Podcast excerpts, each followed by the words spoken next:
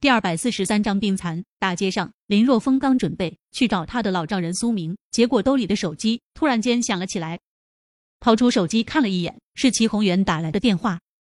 这小子打电话给自己干嘛？满怀疑惑，林若风接通电话，问道：“喂，你打我电话干嘛？村长，你是不是在海天市啊？”电话中，齐宏远的声音颇为急促。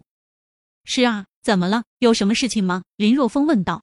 “你在海天市就好啊。”闻言，齐宏远长长的松了一口气，说道：“村长，是这样的，现在我家的私人医院中有一名患者得了一种很奇怪的病。我爸，海天市人民医院的院长龚勋等海天市最着名的几名专家都在那里，但是却没人知道患者到底得了什么病，目前一筹莫展。你能不能去看一下啊？那么多专家都不知道患者得了什么病，我估计我就算去了，也是白跑一趟啊。”林若风摇了摇头，以那些专家的水平，如果他们都没见过的病症，自己也不一定能治疗。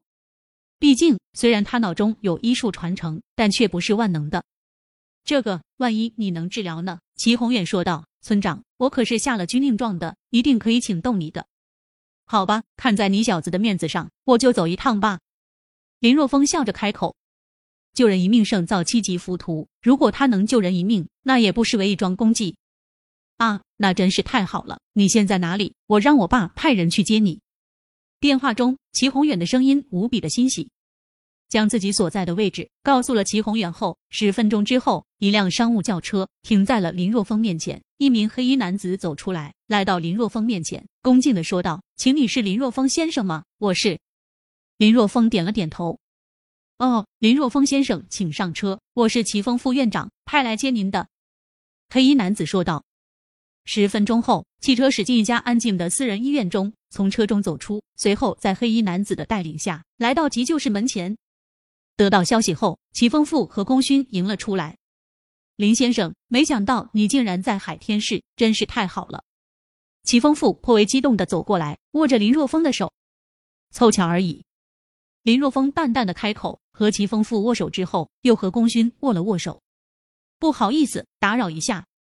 这时，周飞翔走过来问道：“齐院长，不知道家父现在的情况怎么样了？这个还请周市长见谅。”齐丰富说道：“目前我们已经给令尊身体做了详细的检查，发现除了身体温度异常外，其他指标一切正常。具体原因我们还在探讨中。”将林若风拉到身边，齐丰富说道：“周市长，给你介绍一下，这位年轻人名叫林若风，我相信他一定能看出令尊的病情。”呃，你先别给我戴高帽子。”林若风摸了摸鼻子说道，“我可不敢打包票，一定就能发现问题。”他周飞翔的眉头皱了皱，显然他不是很相信林若风，因为林若风看上去实在是太年轻了，这样的年轻人更像是一个在校的大学生。对，周市长，你可不要看他年轻啊。”功勋也说道，“虽然他年轻，但是仅以医术的造诣，我承认自己不如他，我也不如他。”齐丰富点头附和道。这一次，周飞翔动容了。他了解功勋和齐丰富的为人，他们都不是那种胡乱开口的专家。既然这么说，说明面前的这名年轻人医术真的非常厉害。毕竟功勋和齐丰富都是专家啊，他们不会无的放矢。否则，要是让人知道他们开口承认不如一名年轻人，对他们名声的打击非常致命。林先生，拜托了。握着林若风的手，周飞翔沉声说道：“我尽力，但是我不能打包票。”看着周飞翔，林若风目光平静，淡淡的开口：“嗯，拜托了。不管结果如何，都非常感谢林先生。”这时，周飞翔对林若风真的是另眼相看了。毕竟知道他是海天市市长，还能一直保持如此平静的人不多。就这份气度，未来必定不凡。松开周飞翔的手，林若风转身进入急救室。进入急救室中后，林若风就看到了躺在手术台上、面色安详如同睡着的老人。就是他，什么问题？林若风问道。昏迷不醒，除了身体温度之外，身体指标一切正常。齐丰富说道。闻言，林若风伸出两根手指，放在了周市长父亲周思明的手腕上。下一刻，林若风身体陡然间一震，好凉啊，简直就像是一块冰一样。一个人的体温怎么会这么低？正常这么低的话，人早就死去多时了。果然是个疑难杂症啊。林若风悄无声息的开启透视眼，他想看看周思明的身体内是不是有什么问题。目光透视之下，林若风身体猛然间一震，他几乎不敢相信自己的眼睛。他看到了什么？他看到了他梦寐以求的东西——冰蚕。他在周思明身体内看到了一只冰蚕。此时，冰蚕正蛰伏在周思明的血肉中，因为冰蚕的存在，才造成周思明身体温度如此低下的原因。